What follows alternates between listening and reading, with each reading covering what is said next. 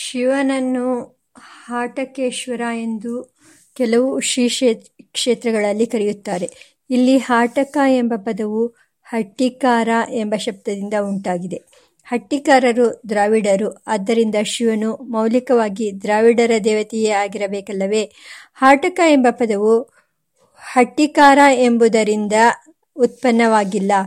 ಅದಕ್ಕೆ ಹಿರಣ್ಯ, ಚಿನ್ನ ಎಂಬ ಅರ್ಥವೇ ಹೊರತು ಹಟ್ಟಿಕಾರ, ಗೊಲ್ಲ ಎಂಬ ಅಭಿಪ್ರಾಯವಿಲ್ಲ. ಚಿನ್ನವು ಹೊಡೆಯುವುದರಿಂದ ಅದು ಹಾಟಕವೆನಿಸುತ್ತದೆ. ಹಠದೀಪ್ತೌ ಎಂಬ ಧಾತುವಿನಿಂದ ಆ ಪದವು ಉತ್ಪನ್ನವಾಗಿದೆ. ಶಿವನು ಹಿರಣ್ಯಮಿವ ರೋಷತೆ ಎಂಬ ಹಿರಣ್ಯದಂತೆ ಹೊಳೆಯುವುದರಿಂದ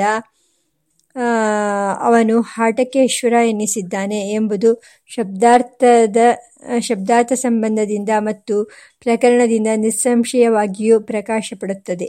ಹೀಗಿರುವಾಗ ಹಟ್ಟಿಕಾರ ಎಂಬ ಪದದೊಡನೆ ಹಾಟಕೇಶ್ವರನ ಸಂಬಂಧವನ್ನು ಕಲ್ಪಿಸುವುದು ಅತ್ಯಂತ ಅಸಂಬದ್ಧವಾಗಿದೆ.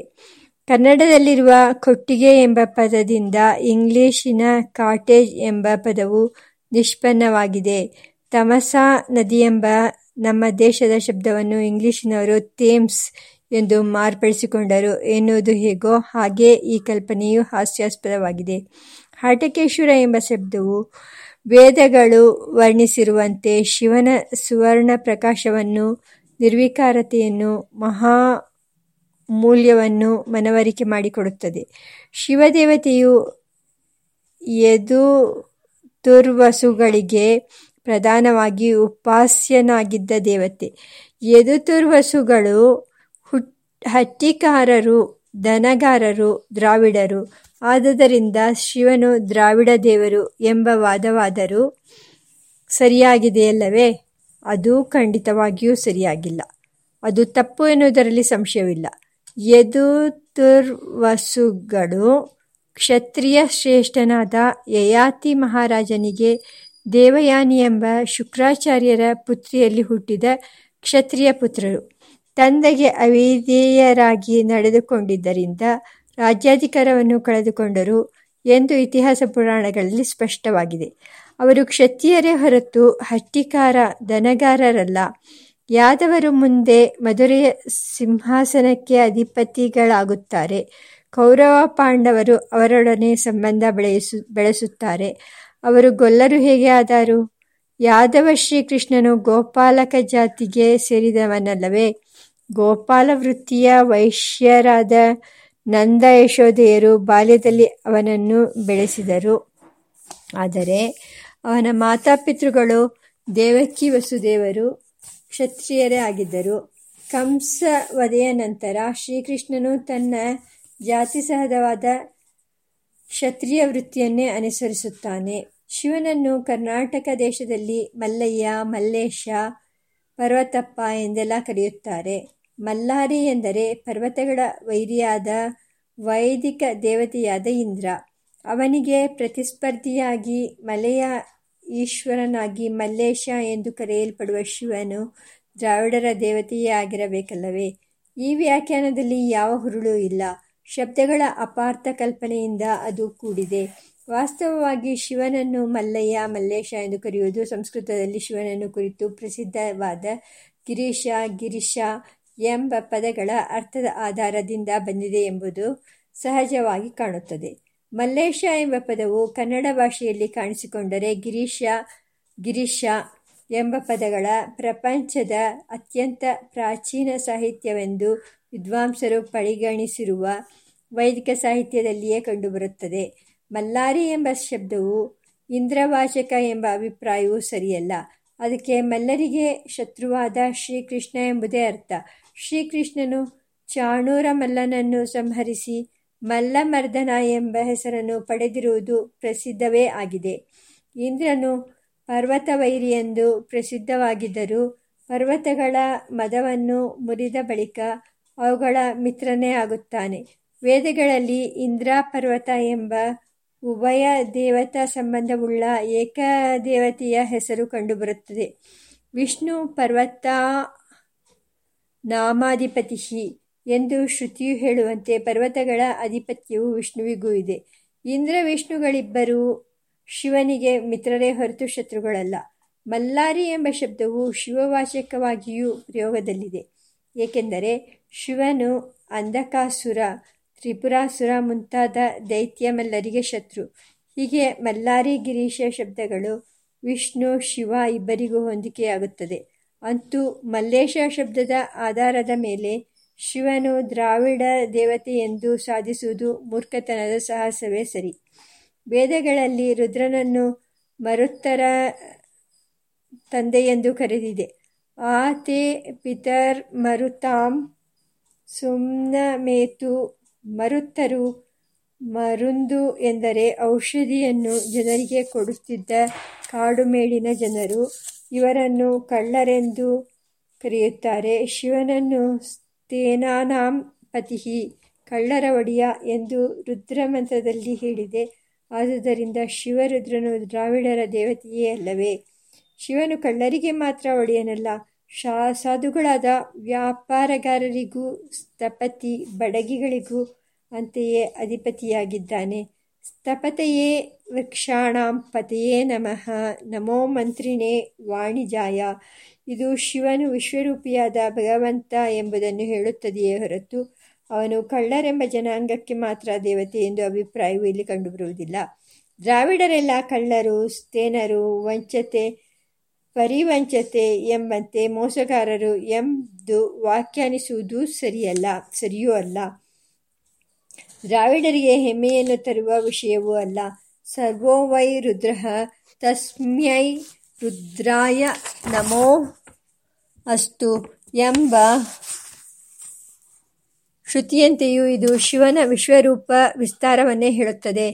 ಪುರುಷ ಏ ವೇದಗಂ ಸರ್ವಾಂ ಎಂಬ ಪುರುಷ ಸೂಕ್ತವು ಪುರುಷ ನಾರಾಯಣನ ವಿಶ್ವರೂಪ ಮಹಿಮೆಯನ್ನು ಕೊಂಡಾಡುವಂತೆಯೇ ಈ ರುದ್ರಾಧ್ಯಾಯವು ರುದ್ರನ ವಿಶ್ವರೂಪ ವೈಭವವನ್ನು ಪ್ರಶಂಸೆ ಮಾಡುತ್ತದೆ. ಮರುತ್ತರು ಎಂಬ ಶಬ್ದವು ಮರೊಂದು ಎಂಬ ಔಷಧ ವಾಶ ವಾಚಕ ಶಬ್ದಕ್ಕೆ ಸಂಬಂಧಿಸಿಲ್ಲ. ಅದು ರೋದನ ಮಾಡದೇ ಇರಬೇಕಾದವರು ಎಂಬ ಅರ್ಥವುಳ್ಳದ್ದೆಂದು ಇತಿಹಾಸ ಪುರಾಣಗಳಲ್ಲಿ ಬರುವ ಸಪ್ತಮಾರುತ ವೃತ್ತಾಂತವು ಸ್ಪಷ್ಟಪಡಿಸುತ್ತದೆ. ಸಪ್ತಮಾರುತ ವೃತ್ತಾಂತವು ಇತ್ತೀಚಿನದು. ಮರೊಂದು ಮರುತ ಎಂಬುದು ಪ್ರಾಚೀನ ಎಂಬುದಕ್ಕೆ ಯಾವ ಆಧಾರವೂ ಇಲ್ಲ. ಹಾಗಾದರೆ ರುದ್ರದೇವರಿಗೂ, ಮರುದೇವತೆಗಳಿಗೂ ಪಿತೃಪುತ್ರ ಸಂಬಂಧ ಹೇಗೆ ಬಂದಿತ್ತು? ಮರುತ್ತರು ವಾಯುಗಳ ದೇವತೆಗಳು, ಪ್ರಾಣಗಳಿಗೂ ಅಧಿದೇವತೆಗಳು ರುದ್ರಶಿವನು ಪ್ರಾಣಾಧಿಪಃ ಕೃತ್ತಿವಾಸಃ ಪಿನಾಕಿ ಪ್ರಾಣಸ್ಯ ಪ್ರಾಣಂ ಎಂದು ಶ್ರುತಿಯು ಹೇಳುವಂತೆ ಪ್ರಾಣಿಗಳಿಗೂ ಸ್ವಾಮಿಯಾದ ಭಗವಂತ. ದ್ರಾವಿಡ ದೇಶದಲ್ಲಿ ತ್ರಿಷಷ್ಟಿ ಮರುತರ ಅಂದರೆ ಅರವತ್ತು ಮೂರು ಪುರಾತನ ಶೈವ ಮಹಾಭಕ್ತರ ಸಂಪ್ರದಾಯ ಉಳಿದುಕೊಂಡಿದೆ. ಆದರೆ ವೇದಗಳಲ್ಲಿ ಬರುವ ತ್ರಿಷಷ್ಟಿ ಮರುತರ ತ್ರಿಷಷ್ಟಿ ತ್ವಾ ಮರುತಃ ಪರಂಪರೆಯು ವೈದಿಕರ ವರ್ಗದಲ್ಲಿ ಮುಂದುವರೆದಿಲ್ಲವಾದ್ದರಿಂದ ಆ ಮರುತ್ತರು ದ್ರಾವಿಡರೇ ಆಗಿರಬೇಕಲ್ಲವೇ? ಆ ಅರವತ್ತ ಮೂರು ಪುರಾತನರು ವೈದಿಕ ಮಾರ್ಗದಲ್ಲೂ ಮುಂದುವರಿದಿದ್ದಾರೆ. ಅವರೇ ಅರವತ್ತ್ಮೂರು ವಿದ್ಯಾದೇವತೆಗಳು. ಅರವತ್ನಾಲ್ಕನೆಯದಾದ ಬ್ರಹ್ಮವಿದ್ಯೆಯ ದೇವತೆಯಾದರೂ ಉಮಾಹೈಮವತಿಯೇ ಆಗಿದ್ದಾಳೆ ಎಂದು ಕೇನೋಪನಿಷತ್ತು ತಿಳಿಸುತ್ತದೆ. ಅರವತ್ತ್ಮೂರು ವಿದ್ಯೆಗಳನ್ನು ಸ್ವತಂತ್ರವಾಗಿ ತೆಗೆದುಕೊಂಡರೆ ಅವು ಕ್ಷುದ್ರ ಫಲಗಳನ್ನು ನೀಡುತ್ತವೆ. ಅರವತ್ನಾಲ್ಕನೆಯದಾದ ಬ್ರಹ್ಮವಿದ್ಯೆಯಾದರೋ ಅಮೃತತ್ವವನ್ನು ನೀಡುತ್ತದೆ. ಕ್ಷುದ್ರಾಹ ತ್ರಿಷಷ್ಟಿ ವಿದ್ಯಾಸ್ಯು ತತ್ಫಲಂ ನಶ್ವರಂ ಭವೇತ್. ಚತುಷ್ಟಷಷ್ಟಿತಮಿ ಬ್ರಹ್ಮವಿದ್ಯಾತ್ವಮೃತದಾಯಿನಿ.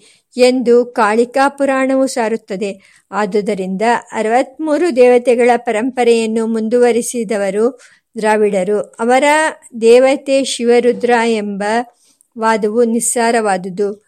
ಪ್ರಾಣಗಳು ಐದು, ಏಳು, ಹತ್ತು, ಇಪ್ಪತ್ತೊಂದು ಇತ್ಯಾದಿಯಾಗಿ ವಿಭಜಿಸ್, ವಿಭಜಿಸಲ್ಪಟ್ಟಿದ್ದರೂ ಅರವತ್ತ್ಮೂರು ವಿದ್ಯಾದೇವತೆಗಳು ಪ್ರಾಣದೇವರ ಶಕ್ತಿ, ಉಪಶಕ್ತಿಗಳೇ ಆಗಿದ್ದಾರೆ.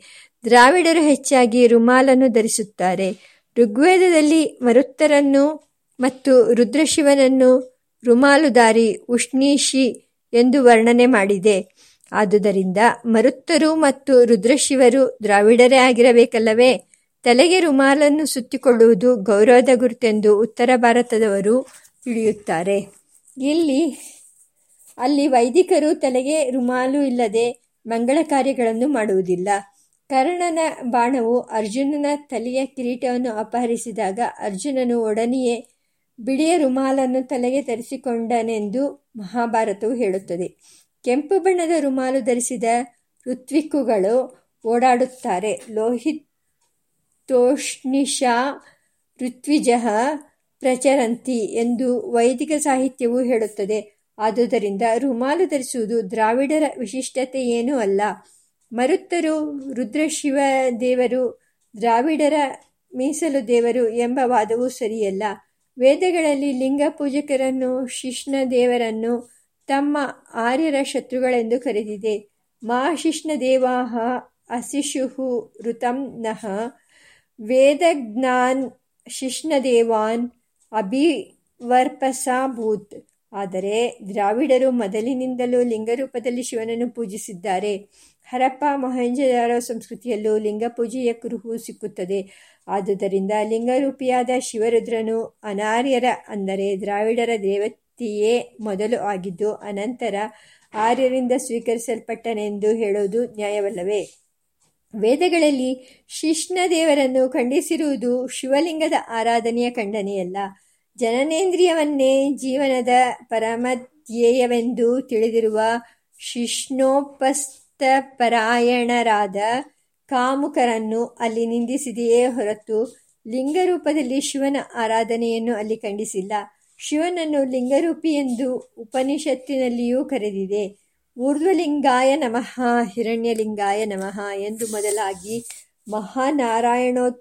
ಮಹಾನಾರಾಯಣೋಪನಿಷತ್ತಿನಲ್ಲಿ ಶಿವನನ್ನು ಸ್ತುತಿಸಿರುವುದು ನಿಜವೇ ಆದರೂ ಆ ಉಪನಿಷತ್ತು ಇತ್ತೀಚಿನದಾದ್ದರಿಂದ ಪ್ರಾಮಾಣಿಕವಲ್ಲ. ಆ ಉಪನಿಷತ್ತು ಆಧುನಿಕ ಎಂಬುದಕ್ಕೆ ಆಧಾರವೇನು? ಶ್ರೀ ಶಂಕರಾಚಾರ್ಯರೇ ಮುಂತಾದ ಪ್ರಾಚೀನ ಆಚಾರ್ಯರು ಅದಕ್ಕೆ ಭಾಷ್ಯ ಬರೆದಿಲ್ಲವಾದ್ದರಿಂದ ಅದು ಆಧುನಿಕವಾದ ಉಪನಿಷತ್ತು. ಸಿದ್ಧಾಂತಿಯ ಉತ್ತರ, ಈ ವಾದವು ಸರಿಯಲ್ಲ. ಶ್ರೀ ಶಂಕರಾಚಾರ್ಯರೇ ಮುಂತಾದವರು ಅದಕ್ಕೆ ಭಾಷ್ಯ ಬರೆಯದೇ ಇದ್ದರೂ ಆಪಸ್ತಂಭ ಬೋಧಾಯನ ಮುಂತಾದ ಪ್ರಾಚೀನ ಮಹರ್ಷಿಗಳು ಅದನ್ನು ಗೌರವಿಸಿದ್ದಾರೆ. ಯಾಜ್ಞಿಕಿ ಉಪನಿಷತ್ ಎಂದು ಅದನ್ನು ಕರೆದು ಅದರ ದೇವತೆಗಳನ್ನು ಕುರಿತು ತರ್ಪಣ ಕೊಡುವ ರೂಢಿಯು ಅವರ ಸೂತ್ರಗಳಲ್ಲಿದೆ. ನವಕಾಂಡ ಋಷಿ ತರ್ಪಣದಲ್ಲಿ ಇದು ಸೇರುತ್ತದೆ. ಆ ಉಪನಿಷತ್ತನ್ನು ಸ್ವರಸಹಿತವಾಗಿ ಅಧ್ಯಯನ, ಅಧ್ಯಾಪನ ಮಾಡಿಸುವ ಪದ್ಧತಿಯು ಅನೂಚಾನವಾಗಿದೆ. ಸಂಧ್ಯಾವಂದನೆ ವೈಶ್ವದೇವ, ಬಲಿಹರಣಾದಿ ಮಂತ್ರಗಳು ಆ ಉಪನಿಷತ್ತನ್ನು ಅಲಂಕರಿಸಿವೆ. ಆದುದರಿಂದ ಅದು ಬೋಧಾಯನ ಆಪಸ್ತಂಭಾದಿ ಮಹರ್ಷಿಗಳಿಂದ ಸಂಭಾವಿತವಾದ ಪ್ರಾಚೀನ ಉಪನಿಷತ್ತುಗಳಲ್ಲೇ ಸೇರುತ್ತದೆ. ಉಪನಿಷತ್ತಿನಲ್ಲಿ ಬರುವ ಶಿವಲಿಂಗ ಸ್ತುತಿಯು ಏಕೆ ಪ್ರಾಮಾಣಿಕವಲ್ಲ ಎಂದರೆ ಅದು ಆಧುನಿಕವಾದ್ದರಿಂದ ಎಂದು ಉತ್ತರ. ಅದು ಏಕೆ ಆಧುನಿಕ ಎಂದರೆ ಅದರಲ್ಲಿ ಶಿವಲಿಂಗ ಸ್ತುತಿಯೆಂಬ ಆಧುನಿಕ ಭಾವನೆ ಇರುವುದರಿಂದ ಎಂದು ಉತ್ತರ. ಇಂಥ ಉತ್ತರವನ್ನು ಅನ್ಯೋನ್ಯಾಶ್ರಯ ದುಷ್ಟ ಎಂದು ಶಾಸ್ತ್ರಜ್ಞರು ಕರೆಯುತ್ತಾರೆ. ವೇದಗಳಲ್ಲಿ ರುದ್ರಶಿವನು ಸಂಭಾವ್ಯನಾದ ದೇವತೆಯಾಗಿರಬಹುದು. ಆದರೆ ಲಿಂಗದೇವರು ಶಿಷ್ಣದೇವರು ಋಗ್ವೇದದಲ್ಲಿ ಸ್ಪಷ್ಟವಾಗಿ ನಿಂದಿಸಲ್ಪಟ್ಟಿರುವುದರಿಂದ ಲಿಂಗ ಪೂಜೆಯು ಅನಾರ್ಯ ವರ್ಗದವರಿಂದ ಬಂದಿದೆ ಎಂದು ಹೇಳಬಹುದಲ್ಲವೇ? ಹಾಗೆ ಹೇಳುವುದು ಸರಿಯಲ್ಲ. ನಾವು ಹಿಂದೆಯೇ ಪ್ರತಿಪಾದಿಸಿರುವಂತೆ ವೇದದಲ್ಲಿ ನಿಂದಿಸಿರುವುದು ಲಿಂಗ ಪೂಜಕರನ್ನಲ್ಲ ಇಂದ್ರಿಯ ಪೂಜಕರನ್ನು. ಶಿಷ್ಣದೇವಾಹ ಎಂಬುದಕ್ಕೆ ಇಂದ್ರಿಯ ಪೂಜಕರು ಶಿವಲಿಂಗ ಪೂಜಕರಲ್ಲ ಎಂದು ಅರ್ಥೈಸುವುದಕ್ಕೆ ಸಂಸ್ಕೃತ ಭಾಷೆಯಲ್ಲಿ ಆಧಾರವಿದೆಯೇ? ಎಂದರೆ ನಿಸ್ಸಂಶಯವಾಗಿಯೂ ಇದೆ. ಕೇವಲ ಇಂದ್ರಿಯ ಸುಖಗಳಲ್ಲಿ ಆಸಕ್ತರಾದವರನ್ನು ಶಿಷ್ಣೋದರ ಪರಾಯಣನಾಹ ಎಂದು ಕರೆದು ಅವರನ್ನು ನಮ್ಮ ಆಧ್ಯಾತ್ಮಶಾಸ್ತ್ರಗಳ ಗಳು ಕೆಳಮಟ್ಟದಲ್ಲಿ ಭಾವಿಸುತ್ತವೆ ಲಿಂಗ ಶಬ್ದಕ್ಕೆ ಸಂಸ್ಕೃತದಲ್ಲಿ ಜನನೇಂದ್ರಿಯ ಎಂಬ ಅರ್ಥ ಇರುವಂತೆಯೇ ಗುರುತು ಸೂಕ್ಷ್ಮರೂಪ ಎಂಬ ಅರ್ಥಗಳು ಇವೆ. ನೈವಚ ಲಿಂಗನಾಶ ಎಂಬ ಶ್ವೇತಾಶ್ವತರೋಪನಿಷತ್ತಿನಲ್ಲಿ ತರೋಪನಿಷತ್ತಿನಲ್ಲಿ ಲಿಂಗ ಶಬ್ದಕ್ಕೆ ಸೂಕ್ಷ್ಮ ರೂಪ ಎಂಬುದೇ ಅರ್ಥ. ಲಿಂಗಸ್ಯ ಸೂಕ್ಷ್ಮ ರೂಪಸ್ಯ ಎಂದು ಶ್ರೀ ಶಂಕರಾಚಾರ್ಯರು ಭಾಷ್ಯ ಮಾಡಿದ್ದಾರೆ. ಇದಲ್ಲದೆ ಲಿಂಗ ಶರೀರ ಎಂಬುದಕ್ಕೆ ಸೂಕ್ಷ್ಮ ಶರೀರ ಎಂದೇ ನಮ್ಮ ಆಧ್ಯಾತ್ಮಶಾಸ್ತ್ರಗಳಲ್ಲಿ ಅರ್ಥ. ನ ಲಿಂಗಂ ಧರ್ಮ ಕಾರಣಂ ಎಂದರೆ ಹೊರಗಿನ ಗುರುತು ಧರ್ಮಕ್ಕೆ ಕಾರಣವಾಗುವುದಿಲ್ಲ. ಎಂದು ಅರ್ಥ. ಹೀಗಿರುವಾಗ ಶಿವಲಿಂಗ ಎಂಬ ಪದಕ್ಕೆ ಜನನೇಂದ್ರಿಯ ಎಂಬ ಅರ್ಥವನ್ನೇ ಏಕೆ ಹೇಳಬೇಕು? ಶಿವನು ಸೂಕ್ಷ್ಮರೂಪಿ, ಅಣುವಿಗಿಂತ ಅಣುವಾದವನು ಎಂಬುದನ್ನು ಸೂಚಿಸುವುದಕ್ಕಾಗಿ ಅಥವಾ ಅವನು ನಿರಾಕಾರನು ಎಂಬ ಗುರ್ತಿಗಾಗಿ ಶಿವನನ್ನು ಲಿಂಗರೂಪಿ ಎಂದು ಪೂಜಿಸುವ ಸಂಪ್ರದಾಯ ಬಂದಿರಬಹುದಲ್ಲವೇ? ಲೀ ಎಂಬುದಕ್ಕೆ ಹೋಗಿ ಸೇರುವುದು, ಅಡಗುವುದು ಎಂದು ಸಂಸ್ಕೃತದಲ್ಲಿ ಅರ್ಥವಾಗುತ್ತದೆ. ಸಮಸ್ತ ವಿಶ್ವವು ಶಿವನಲ್ಲಿ ಲಯ ಹೊಂದುವುದರಿಂದ ಅಥವಾ ರುದ್ರಶಿವನು ಲಯಕಾರಕನಾದ ದೇವರಾದ್ದರಿಂದ ಅವನನ್ನು ಲಿಂಗರೂಪಿ ಎಂದು ಪೂಜಿಸುವ ಪದ್ಧತಿಯು ಬಂದಿರಬಹುದಲ್ಲವೇ? ಎಂದರೆ ಇವೆಲ್ಲ ಇದೆಲ್ಲವೂ ಲಿಂಗ ಶಬ್ದಕ್ಕೆ ಅನಂತರ ಕಾಲದಲ್ಲಿ ಕೂಡಲ್ಪಟ್ಟಿರುವ ಅರ್ಥಗಳು. ಮೌಲಿಕವಾಗಿ ಅದಕ್ಕೆ ಜನನೇಂದ್ರಿಯವೆಂದೇ ಅರ್ಥ. ಶಿವನೆಂದು ಪೂಜಿಸುವ ಲಿಂಗವು ಶಿಷ್ಣವಲ್ಲ ಎಂಬ ವಾದವನ್ನು ಲಿಂಗದ ಆಕಾರವೇ ಅಲ್ಲಗಳೆಯುತ್ತದೆ. ಮೊಹೆಂಜದಾರೋ ಕಾಲದಿಂದ ಶಿಷ್ಣ ಆಕಾರದ ಲಿಂಗಗಳು ದೊರೆಯುತ್ತವೆ. ಕ್ರಿಸ್ತಶಕ ಎರಡನೆಯ ಶತಮಾನದಷ್ಟು ಪುರಾತನವಾದ ಗುಡಿಮಲ್ಲಾಪುರದಲ್ಲಿರುವ ಶಿವಾಲಯದಲ್ಲಿ ಲಿಂಗವು ಸಂಪೂರ್ಣವಾಗಿ ಶಿಷ್ಣಾಕಾರದ್ದೇ ಆಗಿದೆ.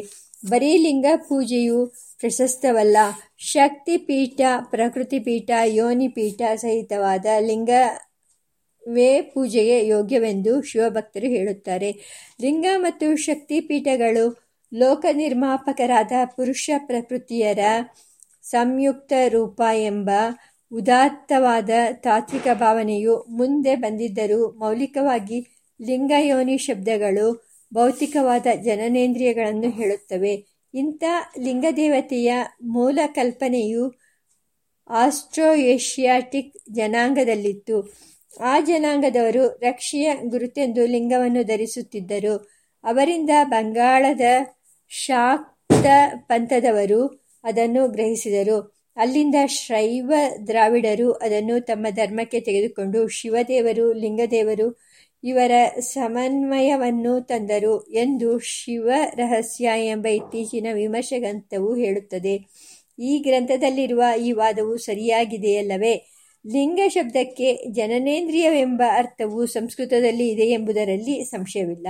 ಆದರೆ ದೇವರಿಗೂ ಆ ಇಂದ್ರಿಯಕ್ಕೂ ಐಕ್ಯ ಸಂಬಂಧವನ್ನು ಕಲ್ಪಿಸಿರುವುದು ಒಂದು ವಿಶಿಷ್ಟವಾದ ಅರ್ಥದಲ್ಲಿ ಎಂಬುದನ್ನು ಒಪ್ಪಬಹುದು. ಆದರೆ ಅದನ್ನು ಆಸ್ಟ್ರೋ ಏಷ್ಯಾಟಿಕ್ ಜನಾಂಗದವರಿಂದ ಶಾಕ್ತರು ಶೈವರು ಸ್ವೀಕರಿಸಿದರೆಂಬುದಕ್ಕೆ ಯಾವ ಆಧಾರವೂ ಇಲ್ಲ. ವಿಕಾರರಹಿತನಾದ ಪರಮಾತ್ಮನಿಗೆ ಜನನೇಂದ್ರಿಯದೊಡನೆ ಐಕ್ಯವನ್ನು ಕಲ್ಪಿಸುವುದು ಅಸಹ್ಯವಾಗುತ್ತದೆ. ಆದುದರಿಂದ ನಿರಾಕಾರನಾದ ಅಥವಾ ಸೂಕ್ಷ್ಮರೂಪಿಯಾದ ಪರಮಾತ್ಮನ ಪ್ರತೀಕವು ಶಿವಲಿಂಗ ಎಂದು ಅರ್ಥೈಸುವುದೇ ಸರಿಯಲ್ಲವೇ? ಅಂತ ಕೆಲವು ಪ್ರತೀಕೋಪಾಸನೆಗಳನ್ನು ಶಾಸ್ತ್ರಗಳು ಹೇಳುತ್ತವೆ. ಆದರೆ ಪ್ರತೀಕೋಪಾಸಕರಿಗೆ ಮೋಕ್ಷವಿಲ್ಲ. ಅಪ್ರತೀಕೋಪಾಸಕಾನ್ನಯತೀತಿ ಬಾದರಾಯಣ ಎಂದು ಶಾಸ್ತ್ರವು ಸಾರುವಂತೆ ಪ್ರತೀಕೋಪಾಸನೆಯು ಶಾಶ್ವತ ಮುಕ್ತಿಯ ಫಲವನ್ನು ಕೊಡುವುದಿಲ್ಲ. ಶಿವಲಿಂಗದ ಉಪಾಸನೆಯನ್ನು ವಿಧಿಪೂರ್ವಕವಾಗಿ ಮಾಡಿದರೆ ಜ್ಞಾನ ಸಿದ್ಧಿಯಾಗಿ ಅದರಿಂದ ಮೋಕ್ಷ ಸಿದ್ಧಿಯಾಗುತ್ತದೆ ಎಂದು ಶೈವ ಪುರಾಣಗಳು ಘೋಷಿಸುತ್ತವೆ. ಆದುದರಿಂದ ಶಿವಲಿಂಗಕ್ಕೆ ಅದು ಪ್ರತೀಕ ಮಾತ್ರ ಎಂಬ ಅರ್ಥವು ಇತ್ತೀಚೆಗೆ ಕಲ್ಪಿಸಲ್ಪಟ್ಟಿದೆ. ಶಿವನಿಗೂ ಜನನೇಂದ್ರಿಯಕ್ಕೂ ಐಕ್ಯವನ್ನು ಕಲ್ಪಿಸುವುದು ಅಸಹ್ಯವೆಂಬ ಭಾವನೆಯಿಂದ ಅಂಥ ವ್ಯಾಖ್ಯಾನಗಳು ಹೊರಟಿವೆ. ಹಾಗಾದರೆ ನಿರ್ವಿಕಾರನೂ ಪರಿಶುದ್ಧನೂ ಆಗಿರುವ ಪರಮಾತ್ಮನೊಡನೆ ಜನನೇಂದ್ರಿಯವನ್ನು ಹೊಂದಿಸಿರುವುದು ಹೇಗೆ ಸರಿಹೊಂದುತ್ತದೆ? ನಿರಾಕಾರನೂ ಸೂಕ್ಷ್ಮನೂ ಆಗಿರುವ ದೇವನ ಪ್ರತೀಕವೆಂದೇ ಆತನನ್ನು ತಿಳಿಯುವುದರಲ್ಲಿ ತಪ್ಪೇನು ಪರಮಾತ್ಮನು ಸೂಕ್ಷ್ಮರೂಪಿ ಜ್ಞಾನಾನಂದಕಾರನು ಎಂಬುದರಲ್ಲಿ ಸಂಶಯವಿಲ್ಲ.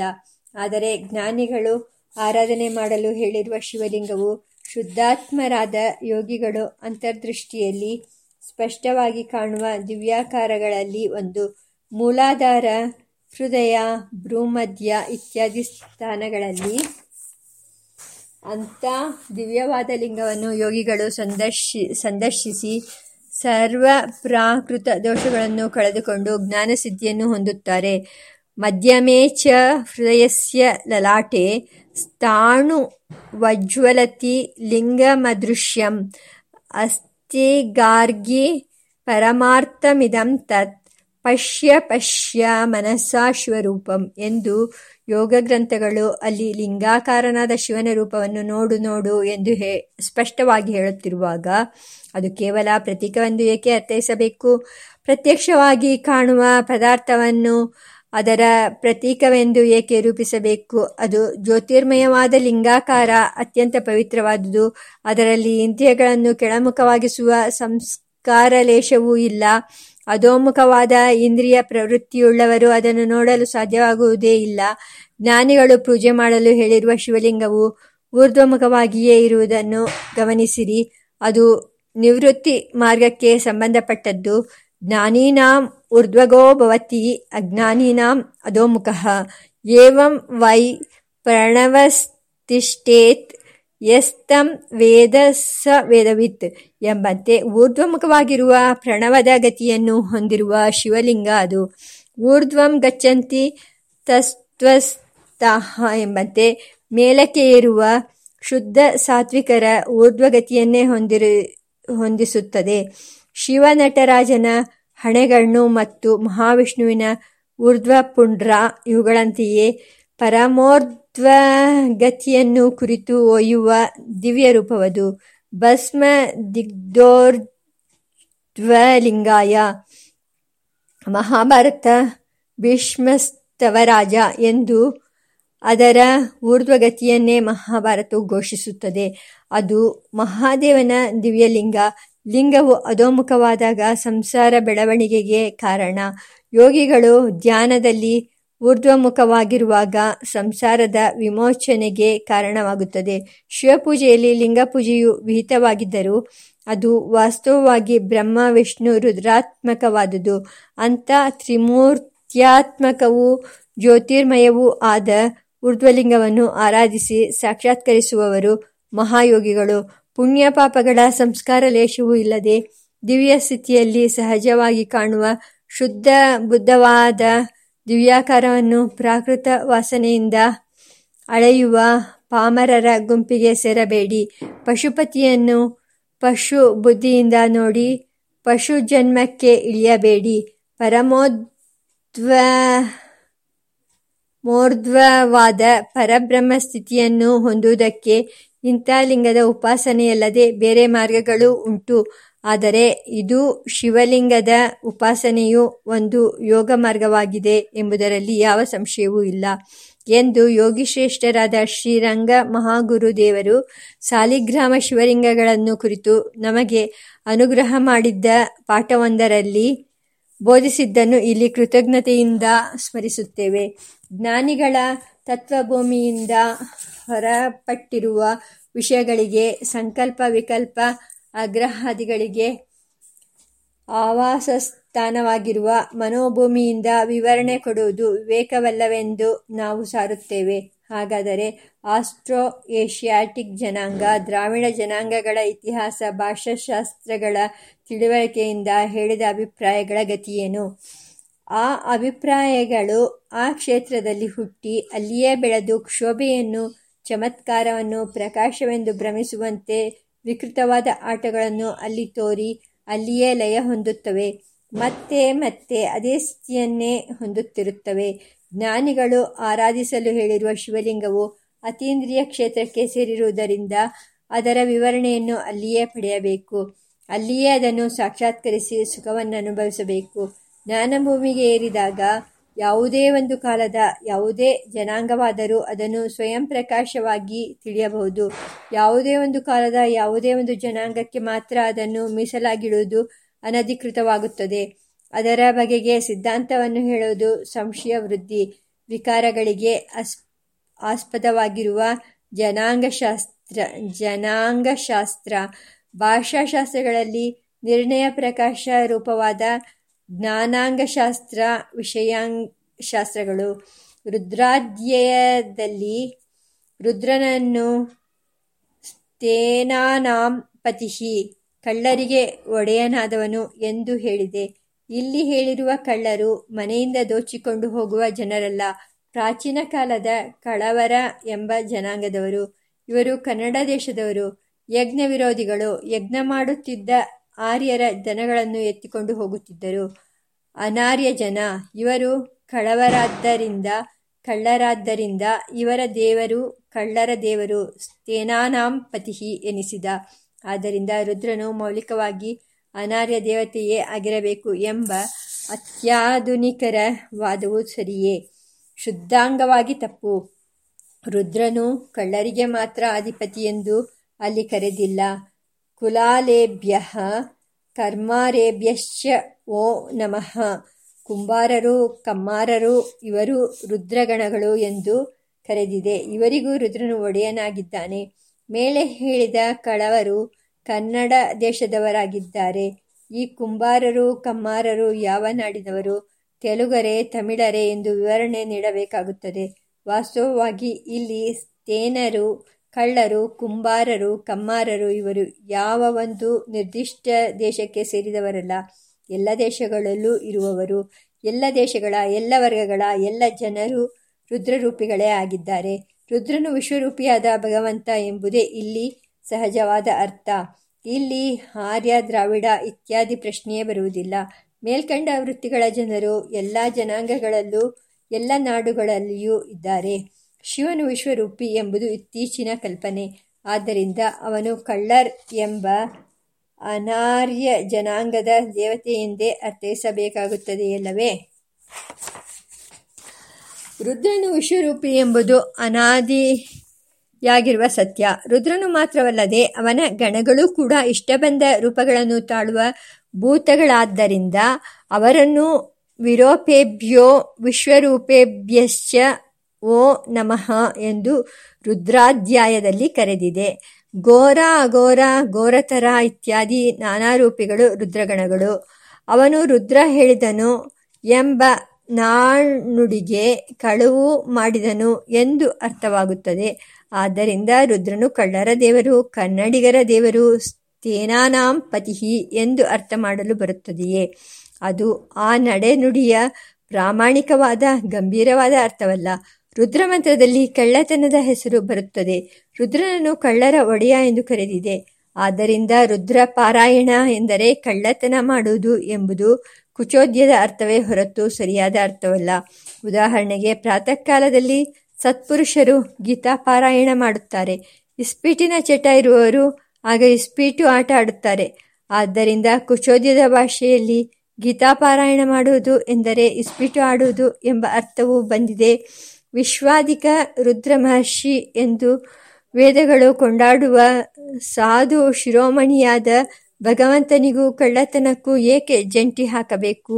ಕಳ್ಳರು, ಹಿಂಸಕರು, ದರೋಡೆಗಾರರು, ಕುಲಾಲರು ಎಲ್ಲರೂ ರುದ್ರರೂಪಿಗಳೇ ಆಗಿದ್ದಾರೆ. ರುದ್ರನು ವಿಶ್ವರೂಪಿ ಎಂದಷ್ಟೇ ಅರ್ಥ. ರುದ್ರನು ಅನಾರ್ಯರ ದೇವತೆಯಾಗಿದ್ದ ಎಂಬುದಕ್ಕೆ ಒಂದು ಪ್ರಬಲವಾದ ಕಾರಣವನ್ನು ಕೊಡುತ್ತೇನೆ. ರುದ್ರಭಕ್ತರನ್ನು ಕಣ್ಣರು ಎಂದು ಕರೆಯುತ್ತಾರೆ. ಕಣ್ಣರು ಎಂಬುದು ಕಳ್ಳರು, ಕಳವರು ಎಂಬುದರ ರೂಪಾಂತರ. ಕಣ್ಣಪ್ಪ ಎಂಬುವವನು ಅತಿ ಶ್ರೇಷ್ಠನಾದ ಶಿವಭಕ್ತನಲ್ಲವೇ. ಅವನು ಕಳವರ ಎಂದರೆ ಕಳ್ಳರ, ಕನ್ನಡ ನಾಡಿನ ಶಿವಭಕ್ತರ ಗುಂಪಿಗೆ ಸೇರಿದವನು. ಶಿವಭಕ್ತ ಶಿರೋಮಣಿಯಾದ ರಾವಣನೂ ದೊಡ್ಡ ಕಳ್ಳ. ಆತನು ತಾನು ಮಾಡಿದ ಸೀತಾಪಹರಣವನ್ನು ಸರಿಯೆಂದೇ ಸಮರ್ಥಿಸುತ್ತಾನೆ. ಆರ್ಯ ಮಹರ್ಷಿಗಳು ಆಚರಿಸುತ್ತಿದ್ದ ಯಜ್ಞಗಳ ವಿರೋಧಿಯೂ ಅವನು ಆಗಿದ್ದ. ಇವರೆಲ್ಲರೂ ಅನಾರ್ಯರು ಆದುದರಿಂದ ರುದ್ರ ಶಿವನು ಮೌಲಿಕವಾಗಿ ಅನಾರ್ಯರ ದೇವತೆಯೇ ಆಗಿದ್ದ ಎಂದು ನಾವು ಸಿದ್ಧಾಂತ ಮಾಡುತ್ತೇವೆ. ಈ ಸಿದ್ಧಾಂತವನ್ನು ನೀವು ಹೇಗೆ ವಿರೋಧಿಸುತ್ತೀರಿ? ಅದು ಸಿದ್ಧಾಂತವೇ ಅಲ್ಲ, ಒಂದು ದುರ್ಬಲನಾದ ವಾದ ಅಷ್ಟೇ. ಕಣ್ಣರು ಎಂಬ ಶಬ್ದ ಕಳ್ಳರು ಎಂಬ ಶಬ್ದದ ರೂಪಾಂತರ ಆಗಿರಲೇಬೇಕೆಂಬ ನಿಯಮವಿಲ್ಲ. ತಮಿಳು ದ್ರಾವಿಡ ಭಾಷೆಯಲ್ಲಿ ಕೃಷ್ಣ ಎಂಬುದು ಕಣ್ಣ ಎಂಬ ತದ್ವ ರೂಪವನ್ನು ತಾಳುತ್ತದೆ. ಕೃಷ್ಣವರ್ಣದವರು ಎಂದು ಅದಕ್ಕೆ ಅರ್ಥವಾಗಬಹುದು. ಕಣ್ಣಪ್ಪ ಎಂಬ ಪ್ರಸಿದ್ಧನಾದ ಶಿವಭಕ್ತನು ತನ್ನ ಕಣ್ಣನ್ನು ಶಿವನಿಗೆ ಸಮರ್ಪಿಸಿದ್ದರಿಂದ ಆತನಿಗೆ ಕಣ್ಣಪ್ಪ ಎಂಬ ಹೆಸರಾಯಿತು ಎಂಬ ಕಥೆಯನ್ನು ನಾವು ಕೇಳುತ್ತೇವೆ. ಈ ಕಥೆಯನ್ನು ನೀವು ಒಪ್ಪದಿದ್ದರೂ ಕಣ್ಣಪ್ಪ ಎಂಬುದು ಕೃಷ್ಣಪ್ಪ ಎಂಬುದರ ರೂಪಾಂತರ ಆಗಿರುವುದು ಸಾಧ್ಯ. ಬೇಡರ ಕಣ್ಣಪ್ಪನು ಕನ್ನಡ ದೇಶದವನೇ ಆಗಿದ್ದ ಎಂದು ಸಾಧಿಸಲಾಗುವುದಿಲ್ಲ. ತಮಿಳು ದೇಶದ ಮಹಾಶಿವ ಭಕ್ತರಲ್ಲೂ ಅವನು ಪರಿಗಣಿತನಾಗಿದ್ದಾನೆ. ಕಳ್ ಎಂದರೆ ತಮಿಳಿನಲ್ಲಿ ಹೆಂಡ ಎಂಬ ಅರ್ಥವಾಗುತ್ತದೆ. ಆದ್ದರಿಂದ ಕಣ್ಣಪ್ಪ ಎಂದರೆ ಹೆಂಡ ಕುಡುಕ, ಹೆಂಡದವನು ಎಂಬ ಅರ್ಥವೂ ಆಗುತ್ತದೆ. ಇದಕ್ಕಿಂತಲೂ ಕಣ್ಣನ್ನು ಸಮರ್ಪಿಸಿದವನು ಅಥವಾ ಕೃಷ್ಣವರ್ಣದವನು ಎಂದು ಅರ್ಥೈಸುವುದೇ ಉತ್ತಮ. ತೆಲುಗು ಭಾಷೆಯಲ್ಲಿ ಣಕಾರದ ಜಾಗದಲ್ಲಿ ಳಕಾರವು ಸಂಧಿಯಲ್ಲಿ ಬರುತ್ತದೆ. ಕನ್ನಡಕವನ್ನು ಕಳ್ಳ ಜೋಡು ಎಂದು ಆ ಭಾಷೆಯಲ್ಲಿ ಕರೆಯುತ್ತಾರೆ. ಆದ್ದರಿಂದ ಕಳ್ಳಪ್ಪ ಎಂದು ಕರೆಯುವುದರೂ ಕಣ್ಣು ಕೊಟ್ಟ ಮಹಾತ್ಮ ಎಂಬ ಅರ್ಥ ಬರುತ್ತದೆ. ಸಹಜವಾದ ಅರ್ಥವನ್ನು ಬಿಟ್ಟು ಕಣ್ಣ ಎಂಬುದಕ್ಕೆ ಕಳ್ಳ ಚೌರ್ಯ ಮಾಡುವವನು ಎಂಬುದೇ ಮೌಲಿಕವಾದ ಅರ್ಥ ಎಂದು ನೀವು ಹೇಳುವುದು ಕುಸ್ತಿತವಾದ ಸಾಹಸವೇ ಆಗಿದೆ. ರಾವಣನು ರುದ್ರಭಕ್ತ, ಅವನು ಕಳ್ಳ ಆದ್ದರಿಂದ ರುದ್ರಭಕ್ತರೆಲ್ಲ ಮೊದಲು ಆರ್ಯರ ಧನಗಳನ್ನು ಅಪಹರಿಸುವ ಕಳ್ಳರೇ ಆಗಿದ್ದರು. ಅವರು ಯಜ್ಞ ವಿರೋಧಿಗಳು ಎಂದು ನೀವು ವ್ಯಾಖ್ಯಾನಿಸಿದ್ದು ಸರಿಯಿಲ್ಲ. ಏಕೆಂದರೆ ರಾವಣನಂತೆಯೇ ಮಹಾಪಾಶುಪತರೆಂದು ಲೆಕ್ಕಿಸಲ್ಪಟ್ಟಿರುವ ಬಾಣಾಸುರ, ಚಂಡಿಕೇಶ್ವರ ಇವರು ಯಾರು ಕಳ್ಳತನ ಮಾಡಿದರೆಂದು ಪುರಾಣಗಳಲ್ಲಿ ಉಲ್ಲೇಖ, ಉಲ್ಲೇಖವಿಲ್ಲ. ಅವರು ಯಜ್ಞ ವಿರೋಧಿಗಳೆಂದು ಪ್ರಸಿದ್ಧರಾಗಿಲ್ಲ. ರಾವಣನು ಋಷಿಗಳ ಯಜ್ಞಕ್ಕೆ ಕಂಟಕನಾಗಿದ್ದರೂ ತಾನೇ ತಾಮಸವಾದ ಯಜ್ಞಗಳನ್ನು ಮಾಡುತ್ತಿದ್ದ. ಅವನು ಆರ್ಯಮಹರ್ಷಿಗಳ ವಿದ್ಯಾಧನವಾದ ವೇದದಲ್ಲಿ ನಿಷ್ಣಾತನಾಗಿದ್ದ. ಮೇಲೂ ಶಿವನು ಸರ್ವತಾ ಯಜ್ಞ ವಿರೋಧಿಯಲ್ಲ ಶಿವ ದೇವಾಲಯದಲ್ಲಿ ಉತ್ಸವ ದೇವರ ಮೂರ್ತಿಯ ಕೈಯಲ್ಲಿರುವ ಜಿಂಕೆಯು ಯಜ್ಞದ ಮೂರ್ತಿಯೇ ಆಗಿದೆ. ಶಿವನು ಅದರ ರಕ್ಷಕನೇ ಆಗಿದ್ದಾನೆ. ದಕ್ಷ ಪ್ರಜಾಪತಿಯು ಅಶಾಸ್ತ್ರೀಯವಾಗಿ ಅಶಾಸ್ತ್ರೀಯವಾಗಿ ದುರಹಂಕಾರದಿಂದ ಯಜ್ಞವನ್ನು ಆಚರಿಸಿದ್ದರಿಂದ ಅದನ್ನು ಅವನು ಧ್ವಂಸ ಮಾಡಿದನೇ ಹೊರತು ಎಲ್ಲ ಯಜ್ಞಗಳಿಗೂ ಅವನು ವಿರೋಧಿಯಲ್ಲ. ಆದುದರಿಂದ ಶಿವಭಕ್ತರೆಲ್ಲ ಮೊದಲಿಗೆ ಕಳ್ಳರು, ಚೋರರು ಯಜ್ಞ ವಿರೋಧಿಗಳು ರುದ್ರಶಿವನು ಅನಾರ್ಯರಾದ ಕಳ್ಳರ ದೊರೆ ಯಜ್ಞ ವಿರೋಧಿ ಎಂಬ ನಿಮ್ಮ ವಾದವು ಅಸಂಬದ್ಧವಾದುದು. ಶಿವಭಕ್ತ ಶಿರೋಮಣಿಗಳಾದ ಮಾರ್ಕಾಂಡೇಯ, ವ್ಯಾಘ್ರಪಾದ, ಉಪಮನ್ಯು ಇವರು ಯಾರೂ ಕಳ್ಳರೂ ಅಲ್ಲ, ಅನಾರ್ಯರೂ ಅಲ್ಲ. ಮರುತ್ ಎಂಬ ಶಬ್ದವು ಪ್ರಕಾಶಿಸು ಎಂಬ ಅರ್ಥದ ಮರ್ ಎಂಬುದರಿಂದ ನಿಷ್ಪನ್ನವಾಗಿದೆ ಎಂದು ಮ್ಯಾಕ್ಡೊನಾಲ್ಡ್ ಮುಂತಾದವರು ಹೇಳುತ್ತಾರೆ. ಗಾಳಿಯಲ್ಲಿ ಶಬ್ದ ಮಾಡುವ ಸಾಮರ್ಥ್ಯವಿರುವುದರಿಂದ ಅವರು ಪವಮಾನರೆನಿಸಿದ್ದಾರೆ. ಅವರು ಅನಾರ್ಯರೆಂಬುದಕ್ಕೆ ಆಧಾರವಿಲ್ಲ, ಏಕೆಂದರೆ ಆರ್ಯರ ದೇವದೇವನಾದ ಇಂದ್ರನಿಗೆ ವೃತ್ತಾಸುರ ವಧದಲ್ಲಿ ಅವರು ಸಹಾಯ ಮಾಡುವವರು. ಅವರು ಇಂದ್ರನ ಜೊತೆಗೊಡದೆ ತಾವಾಗಿಯೇ ವೃತ್ರ ದಾನವನ ಸಂಬಂಧಿಗಳನ್ನು ಸೀಳಿ ಹಾಕಿ ಗೋವುಗಳನ್ನು ಬಿಡುಗಡೆ ಮಾಡಿದುದಾಗಿಯೂ ಉಲ್ಲೇಖವಿದೆ ಅನಾರ್ಯರ ಬಣಗಳು ಈ ದೇವ ಕಾರ್ಯವನ್ನು ಹೇಗೆ ತಾನೇ ಮಾಡಿಯಾವು ಪ್ರಾಣಗಳನ್ನು ರಕ್ಷಿಸುವುದರಿಂದ ಅಥವಾ ಪ್ರಾಣಗಳಲ್ಲಿ ರಮಿಸುವುದರಿಂದ ಅಥವಾ ಬಲಶಾಲಿಗಳಾಗಿರುವುದರಿಂದ ಅಥವಾ ಶತ್ರುಗಳನ್ನು ಹೊಡೆದೋಡಿಸುವುದರಿಂದ?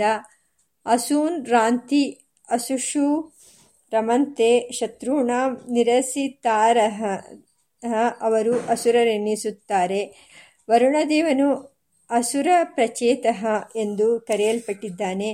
ಅವನು ಅನಾರ್ಯ ದೇವತೆ ಏನೂ ಅಲ್ಲ. ಹೀಗಿರುವಾಗ ಮರುದೇವತೆಗಳಿಗೇಕೆ ಅನಾರ್ಯ ಪಟ್ಟವನ್ನು ಕಟ್ಟಬೇಕು? ಋಗ್ವೇದದಲ್ಲಿ ತ್ರಿಷಷ್ಟಿ ತ್ವಾಮರುತಃ ಅರವತ್ತ್ಮೂರು ಮಂದಿ ಮರುತ್ತರು. ಎಂಬುದಾಗಿ ಮರುತ್ತರ ಸಂಖ್ಯೆಯನ್ನು ಪರಿಗಣಿಸಿರುವುದಾಗಿ ಕಂಡುಬರುತ್ತದೆ. ಆದರೆ ವಾಸ್ತವವಾಗಿ ತ್ರಿಷಷ್ಟಿ ಎಂಬ ಶಬ್ದವು ಅರವತ್ತ್ಮೂರು ಎಂಬ ಅರ್ಥದ ಸಂಸ್ಕೃತದ ಸಂಸ್ಕೃತ ಪದದ ರೂಪವೇ ಅಲ್ಲ. ತಿರಸಟ, ತ್ರಿಸಟ್ಟಿ, ತಿರಸಟ್ಟಿ ಎಂದರೆ ಸಿಡುಕಿನವರು, ವಿಚಿತ್ರರಾದವರು, ನಾಲ್ಕು ಮಂದಿಗಿಂತ ಬೇರೆಯಾದ ಮೂರನೆಯ ಮಾರ್ಗದವರು ಎಂದು ಇದರ ಅರ್ಥ. ಇದು ಆರ್ಯರ ಮಾರ್ಗಕ್ಕಿಂತ ಬೇರೆಯಾದ ವಿಚಿತ್ರವಾದ ಅನಾರ್ಯ ಮಾರ್ಗದವರು ಎಂಬ ಅಭಿಪ್ರಾಯವನ್ನು ಹೇಳುತ್ತದೆ. ಈ ವಿಶೇಷಣವನ್ನು ಹೊಂದಿರುವ ಮರುತ್ತರು ಮತ್ತು ಅವರ ತಂದೆಯಾದ ರುದ್ರನು ಅನಾರ್ಯನೇ ಆಗಿರಬೇಕಲ್ಲವೇ? ಶಬ್ದದಿಂದ ಸಹಜವಾಗಿ ಹೊರಹೊಮ್ಮುವ ಸುಲಭವಾದ ಅರ್ಥವನ್ನು ಬಿಟ್ಟು ಕಷ್ಟಪಟ್ಟು ಅರ್ಥವನ್ನು ಅದರಿಂದ ಹಿಂಡುವ ಮಾರ್ಗ ಇದು. ಇಲ್ಲಿ ತ್ರಿಷಷ್ಟಿ ಎಂಬುದು ಸಂಖ್ಯಾವಾಚಕವೇ ಹೊರತು ಗುಣವಾಚಕವಲ್ಲ. ರುದ್ರಗಣದ ಸಂಖ್ಯೆಯನ್ನು ಏಕವಿಂಶತಿ ಇಪ್ಪತ್ತೊಂದು ಎಂದು ಒಂದು ಕಡೆ ವೇದದಲ್ಲಿ ಹೇಳಿ ಮತ್ತೊಂದು ಕಡೆ ತ್ರಿಷಷ್ಟಿ ಹಿ ಅರವತ್ತ್ಮೂರು ಎಂದು ಹೇಳಿರುವಾಗ ಎರಡು ಕಡೆಗಳಲ್ಲೂ ಅದು ಸಂಖ್ಯಾವಾಚಕವೇ ಹೊರತು ಕನ್ನಡ ಪದವೆಂದು ಅದನ್ನು ಭ್ರಮಿಸಿ ಅದರಿಂದ ಸಾಧಿಸಿದ ವಿಚಿತ್ರ ಸ್ವಭಾವದವರು ಎಂಬ ಅರ್ಥ ಇಲ್ಲಿ ಆಗುವುದಿಲ್ಲ. ಜೈನರಲ್ಲಿ ಅರವತ್ತ್ಮೂರು ಮಂದಿ ಪುರಾತನ ಶಲಾಕಾ ಪುರುಷರೆಂಬ ಮಹಾತ್ಮರನ್ನು ಹೇಳುತ್ತಾರೆ. ಪ್ರಾಚೀನ ಶೈವರಲ್ಲಿ ಅರವತ್ತ್ಮೂರು ಪುರಾತನರ ಉಲ್ಲೇಖವಿದೆ. ಮರುತ್ತರು ಅರವತ್ತ್ಮೂರು ಮಂದಿ. ಮರುತ್ತರು ಎಂಬ ವೈದಿಕ ಸಂಖ್ಯೆಯೇ ಜೈನರಿಂದಲೂ ಇಲ್ಲಿ ತೆಗೆದುಕೊಳ್ಳಲ್ಪಟ್ಟಿದೆ. ಇಲ್ಲಿ ಅರವತ್ತ್ಮೂರು ವ್ಯಕ್ತಿಗಳು ಹೇಳಲ್ಪಟ್ಟಿದ್ದರೆ ಅವರು ಅರವತ್ತ್ಮೂರು ವಿದ್ಯೆಗಳ ಪ್ರತಿನಿಧಿಗಳು. ಅರವತ್ನಾಲ್ಕನೆಯದಾದ ಬ್ರಹ್ಮವಿದ್ಯೆಯ ಪರಿಚಾರಕರು ಅರವತ್ತ್ಮೂರು ವಿದ್ಯೆಗಳು, ಅರವತ್ನಾಲ್ಕನೆಯದಾದ ಆಧ್ಯಾತ್ಮ ವಿದ್ಯಾಮೂರ್ತಿಯಾದ ಶಿವನನ್ನೇ ಸೇರಿಸುತ್ತದೆ. ಎಲ್ಲರೂ ಅವನ ಸಂತಾನಗಳೇ ಆಗಿದ್ದಾರೆ. ಕ್ಷುದ್ರಾಹ ತ್ರಿಷಷ್ಟಿವಿದ್ಯಾಃ ಸ್ಯುಹು ತತ್ಪಲಂ ನಶ್ವರಂ ಭವೇತ್. ಚತುಷ್ಷಷ್ಟಿತಮೀ ಬ್ರಹ್ಮವಿದ್ಯಾತ್ವಮೃತದಾಯಿನಿ. ಶಿವನು ಈಶಾನ ಸರ್ವವಿದ್ಯಾನಾಂ ಎಂಬಂತೆ ಈ ಎಲ್ಲ ವಿದ್ಯೆಗಳ ಒಡೆಯನೂ ಆಗಿದ್ದಾನೆ. ಅಂತೂ ಇಲ್ಲಿರುವ ತ್ರಿಷಷ್ಟಿ ಎಂಬುದು ಅರವತ್ತ್ಮೂರು ಎಂಬ ಸಂಖ್ಯೆಯೇ ಹೊರತು ತಿರಸಟ ವಿಚಿತ್ರದವನು ಆರ್ಯರಿಗಿಂತ ಭಿನ್ನವಾದ ಅನಾರ್ಯ ಮಾರ್ಗದವನು ಎಂಬ ಅರ್ಥದ ವಿಶೇಷಣವು ಖಂಡಿತವಾಗಿಯೂ ಆಗುವುದಿಲ್ಲ. ಮೇಲ್ಕಂಡ ಎಲ್ಲ ವಿಷಯಗಳನ್ನು ವಿವೇಕದಿಂದ ವಿಚಾರ ಮಾಡಿ ನೋಡಿದರೆ ರುದ್ರಶಿವನು ಮಹಾದೇವನು.